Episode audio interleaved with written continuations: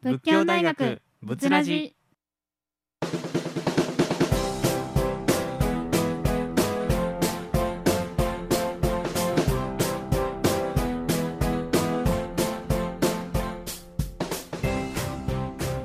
さあ始まりました。仏ラジのお時間です。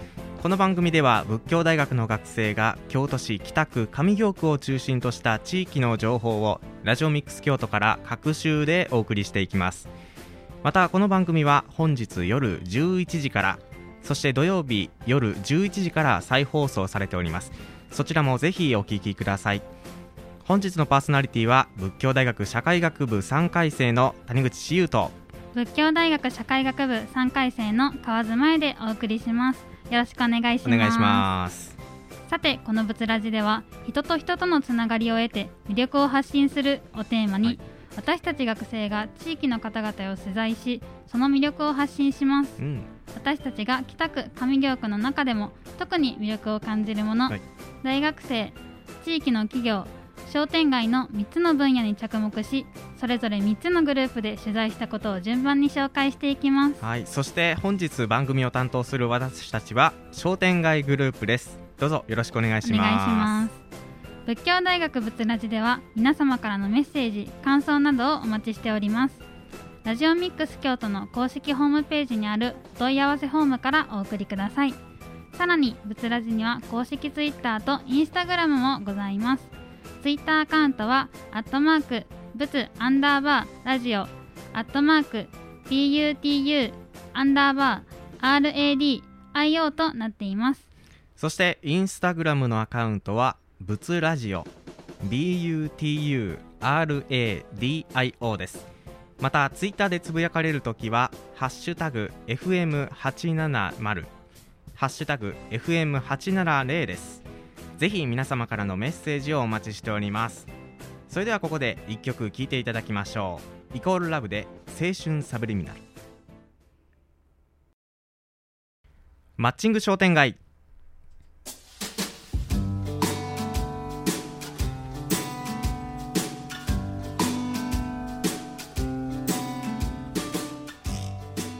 ちらのコーナーは北区上京区にある商店街の特徴や魅力を私たち学生が発見し私たちの目線で商店街について考えていこうというものです。はい、あの私の実家が商店街にあったものですので、はい。まあ近年お客さんが減ってきておりましてこう次々とお店を閉めていくような景色を見まして、まあ、これからの商店街っていうのはどうなっていくのかなっていう疑問を持ったんですよねでそこで商店街が元気で居続けるためにこの商店街の皆さんがどのような取り組みをされているのかというものを取材し紹介していきます。はい。そして私たちには何ができるのか。私たちなりに一緒に考えていけたらいいなと思っております、はいまたこのこの放送を聞いていただいた方の新たな発見につながれば嬉しいです、はい。このコーナーのマッチング商店街というのは、この放送を通じて交流の場でもある商店街で、うん。さらに商店と新たな若い世代などのお客さんをマッチングできればという願いが込められています、そして今回のテーマは一押しの〇〇ということで今回は上京区にあります大将軍商店街に行ってきました、はい前回北の商店街を取材したんですけど、うんうんうん。その北の商店街に隣り合うようにしてあるのが大将軍商店街なんですよね、京福電車北の白梅町駅から徒歩5分ほどにあります。はい。まあ、立命館大学とかあといろんな大学が多い場所にありますのでこう周辺に学生マンションも何軒かあるんですけどはい。しかしながらこう昔ながらの瓦屋根の家が並んでるっていう懐かしい雰囲気があるなって感じてますね。そうですよね。そして今回は商店街理事長を務めておられます、はい。西村さんにお話を伺ってきました、はい、そしてそんな大将軍商店街の一押しなんですが、はそれが妖怪なんです。妖怪。おいいですね。大将宮商店街は一条通り沿いにあるんですけど、うん。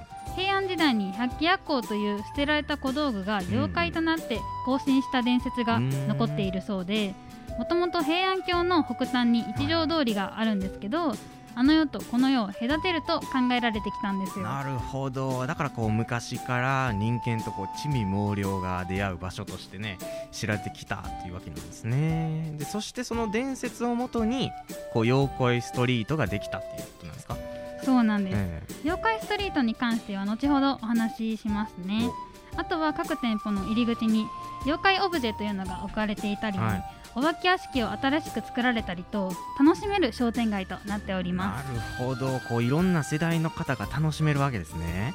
ちなみにこう話を聞いた話に乗ると妖怪の仮装大会みたいな行事もあるんですよね。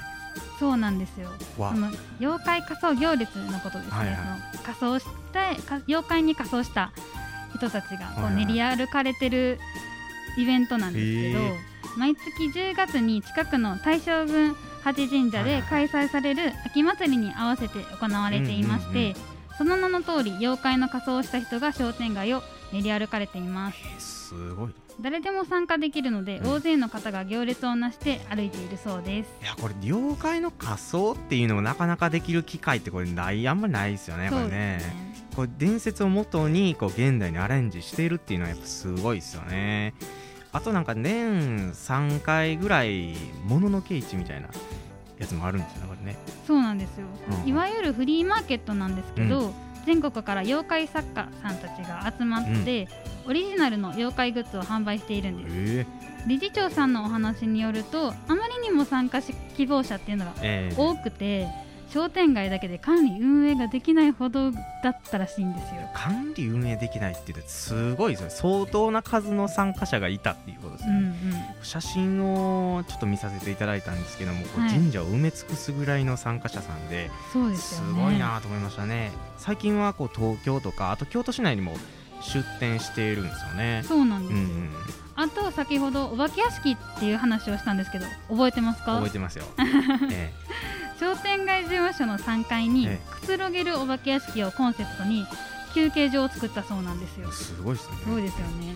テーマパークにあるようなあの怖いお化け屋うんうん敷ではなくて、リアルな妖怪オブジェとか妖怪にままつわる古文書などもあるんですよ、ええこう気軽に妖怪について学ぶことできるっていうのもいいですしそうですよね。僕もちょっと以前にねだいぶ昔に行ったことあるんですけど、うん。こう妖怪についての知識がねちょっとついた記憶がありますね。いいですね。小さなお子さんだとちょっと怖くて泣いてしまうかもしれないですけどね。ちょっとそうかもしれないですね、でこのプロジェクトがなければ今,、はい。今の大正郡商店街はなかったとお聞きしました。始まって今年で18年目になるそうなんですけど、はいうん。それぐらい大きな効果があったようですすねごいですねまあこうメディアの取り上げっていうのも多かったらしくて、うん。海外からの観光客も多いというふうに聞きました。実際西村さん理事長さんとお話を聞いている時でも、まあ、4組の外国人観光客の方がいらっしゃってまして、こうコロッケを買っていかれてましたね。熱々のコロッケがいいらしいですね。僕も食べたんですけど。絶対美味しいです、ね、美味しいですよね。近年は妖怪オブジェの老朽化によりまして新たに今妖怪のお面これは自分の顔につけられるものなんですけど、うんうんうん。そういったものを制作しているそうなんです。そうなんですよね。してまあ頑張っていただきたいとうん思いますね。妖怪ストリートから他の商店街との連携全国規模の情報発信などさまざまな取り組みをうんうんうん。本当にされております、続きは小コーナーの後にお送りしましょう、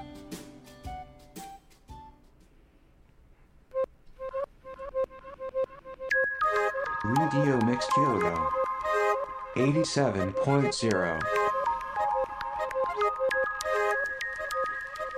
仏教大学仏ラジ。このお花知ってる？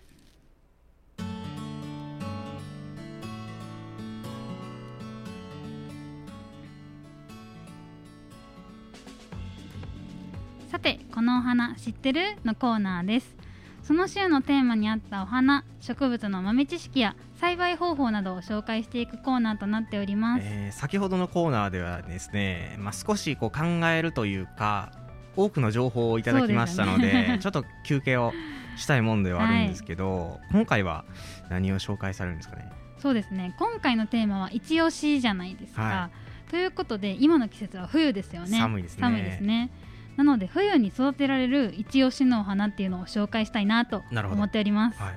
谷口くんスノードロップってお花知ってますか？なんですか？スノードロップ？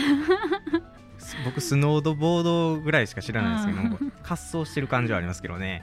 こうすごい雪というか冬っぽい名前ではあうん、りますけど、そうですよね、うん。いかにもって感じの名前してますよね、はいはいはそのこのスノードロップっていうのは、白い下向きのお花を一輪咲かせて春を告げる花っていう風に言われています。えこれ23月に開花するのでスノードロップが咲いたらあもうすぐ春だっていう感じですね。はあはこう名前からしてこうスノードロップってすごい可愛いのにあかわいいですね、さらに春を告げる花って呼ばれてるのもすごいいいですよね。私こういうなんかエピソードというかすごすすごい好きなんですよ。あ好きなんですか、はい。スノードロップっていうかこう冬に花を咲かせるんかと思ったんですけど23月に開花するってことで、うんこうなんていうんですかねスノーなのに春というかこう 難しいマッチングの仕方がしてますけども。まあちょっと雪解けの時期ぐらいかなあなるほど。感じなるほど。ですよね。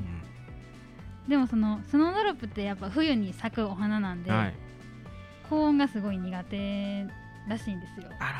まあ冬の花ということで難しいですか、はいでは早速スノードロップの育て方を紹介したいと思いおます。願いします。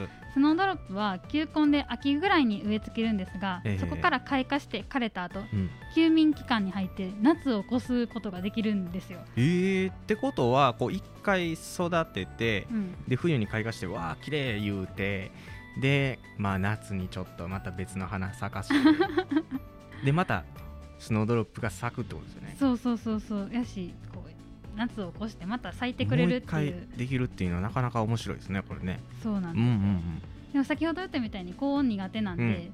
そう秋から春にかけてはよく日が当たる場所が適してるんですうんけど、はいはいはい。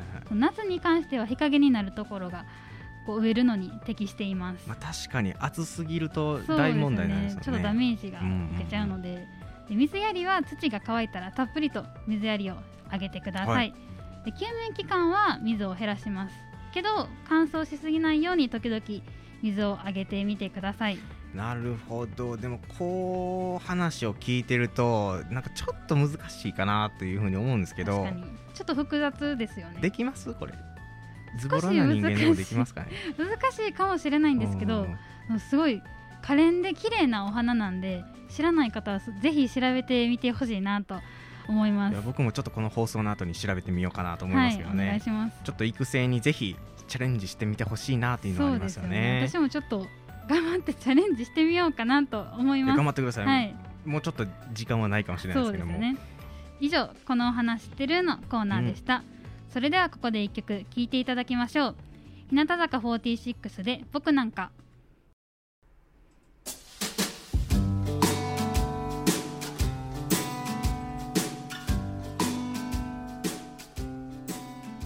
さて前半では大正郡商店街についてご紹介してきましたが引き続きマッチング商店街をお送りします、先ほどは妖怪ストリートとそれに関する取り組みを紹介してきたわけなんですが、なぜ妖怪を中心とした商店街になったかすごい気になりません、うん、そうですね。こう2005年に妖怪に関するプロジェクトっていうのが始まったというふうにお聞きしたんですけどどういう経緯で始まったのかちょっと気になりますよね。そうですようんうんね、それで今回はプロジェクト開始当初から携わっていた方にお話を伺ったんですが、は北の商店街でも同じような話があったんですけど、うんうん地場産業の衰退っていうものがあありましたね。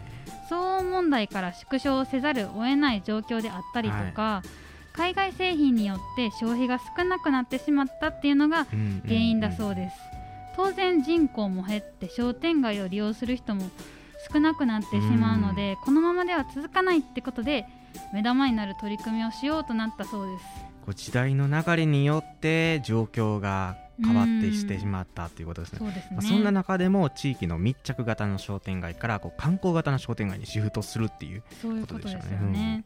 当時は観光型といっても、はいオーリーオンリーワンのテーマが目玉になると考えていたとのことで、一条通り沿いにあることから妖怪百鬼夜行で売ろうとなったそうです。なるほどこう一番最初に妖怪の資料館うんうん、3階にあるという話だったんですけど、こちらを立ち上げたのがきっかけでそこから妖怪のファンが来られるようになったとそうですいうねこ。とでしたよね。でそれがきっかけで商店街活動に協力してくれる方を対象に妖怪アドバイザーとして、フうん、ァンの方をプロジェクトに取り組まれたという話もありましたね。そうですようんうんね、うん商店街の方だけではなくって、うんそういうファンの方だったりとか外部で詳しい方の協力があったわけですよね。まあ、大きな力にはなりますよね、さらにこれを元とに、えー妖怪のオブジェっていうのを作られたそうですね。これ大きさが大人の腰ほどの高さで、まあ、各店舗の入り口の近くに置いてあるんですけど、揚げ物屋さんやったら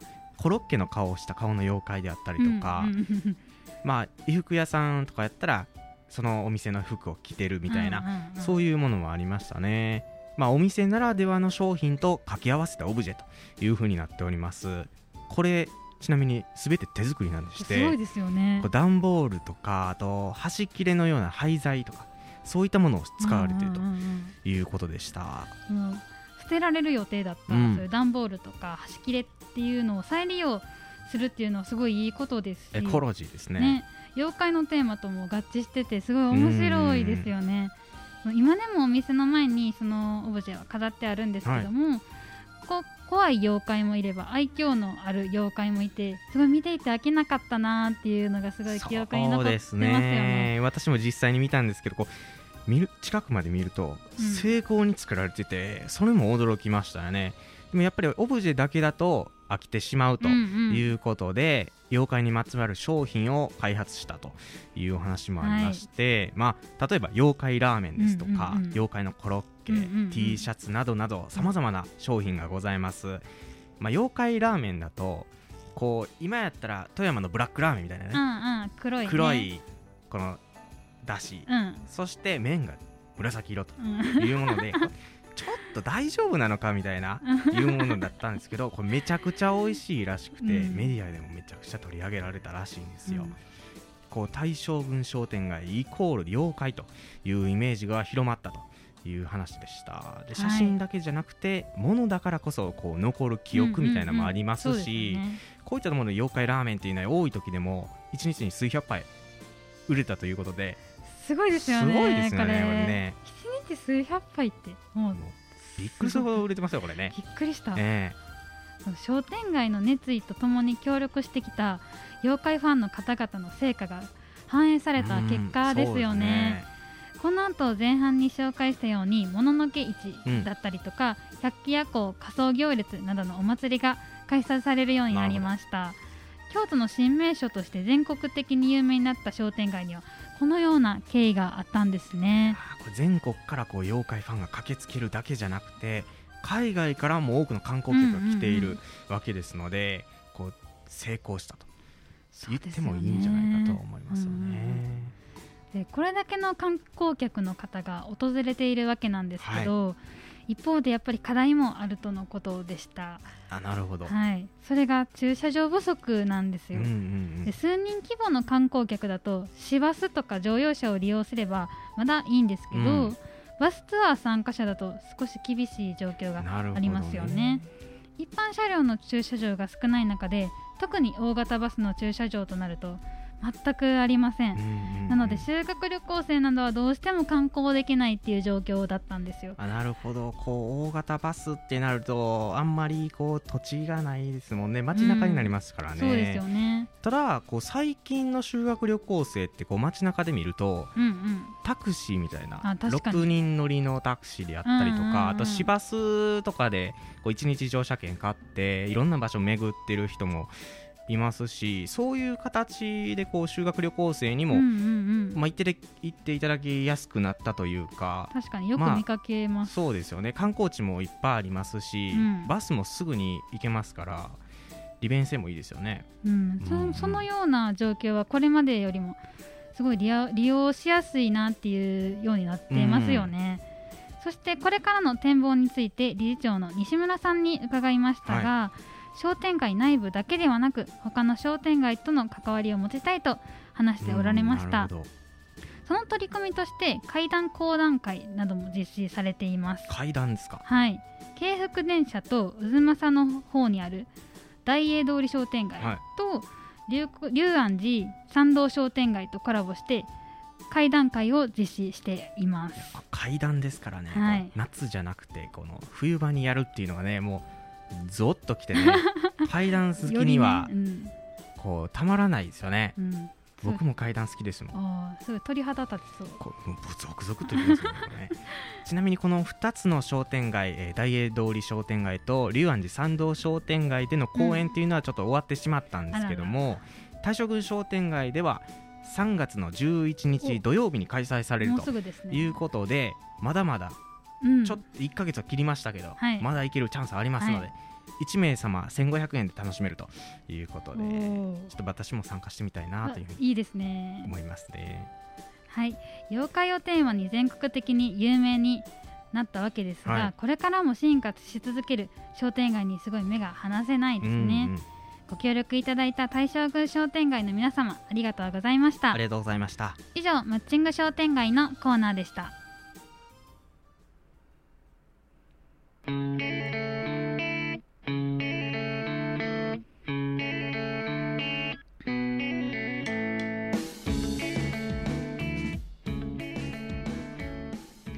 さてここまでお送りしてきましたマッチング商店街ですけれどもここでお別れのお時間とはい。なってしまいました。今回もいかがでしたでしょうか？そして次回は3月3日の放送となりまして、はい。企業グループの放送となります。こちらはどんな番組になるんですか？はい。企業グループは企業に行こうというコーナーで、うん。今回は仏教大学に新しくあのオープンした大垣書店が運営するアンドカフェにお話を伺いました。ぜひお聞きください。いやこの新しくオープンしたこのアンドカフェなんですけど、はい。めちゃくちゃ綺麗ででね。僕も何回も利用してるんですけど一押しはちょっと言っちゃダメですかねこれはね。次回の放送に。確かに私らがかぶってしまうから先に言っちゃうと問題になるのでこれはお楽しみいただければと思います、はい。そして本日の再放送は午後11時からとなっております土曜日日曜日の午後11時からも再放送してございますので合わせてお聞きください。はい。また番組終了後にはラジオミックス京都のブツラジの番組ページにポッドキャストがアップされます。番組のバックナンバーも聞いていただくことができますので合わせてお楽しみください。そしてこのラジオ番組は仏教大学紫のキャンパス1号館の食堂でも放送しております、まあ、残念ながらアンドカフェではちょっと流れていないということなんですけども、学食で聞いている学生はぜひこのラジオの本放送も聞いてください。そしてぜひ感想やメッセージを Twitter そして Instagram などでもお待ちしておりはい、おます、待ちしています。今日も最後までお付き合いいただきありがとうございました。仏教大学仏ラジお相手は河津真由と。谷口志優でした。最後にこの曲をお届けいたします。宇多田ヒカルで君に夢中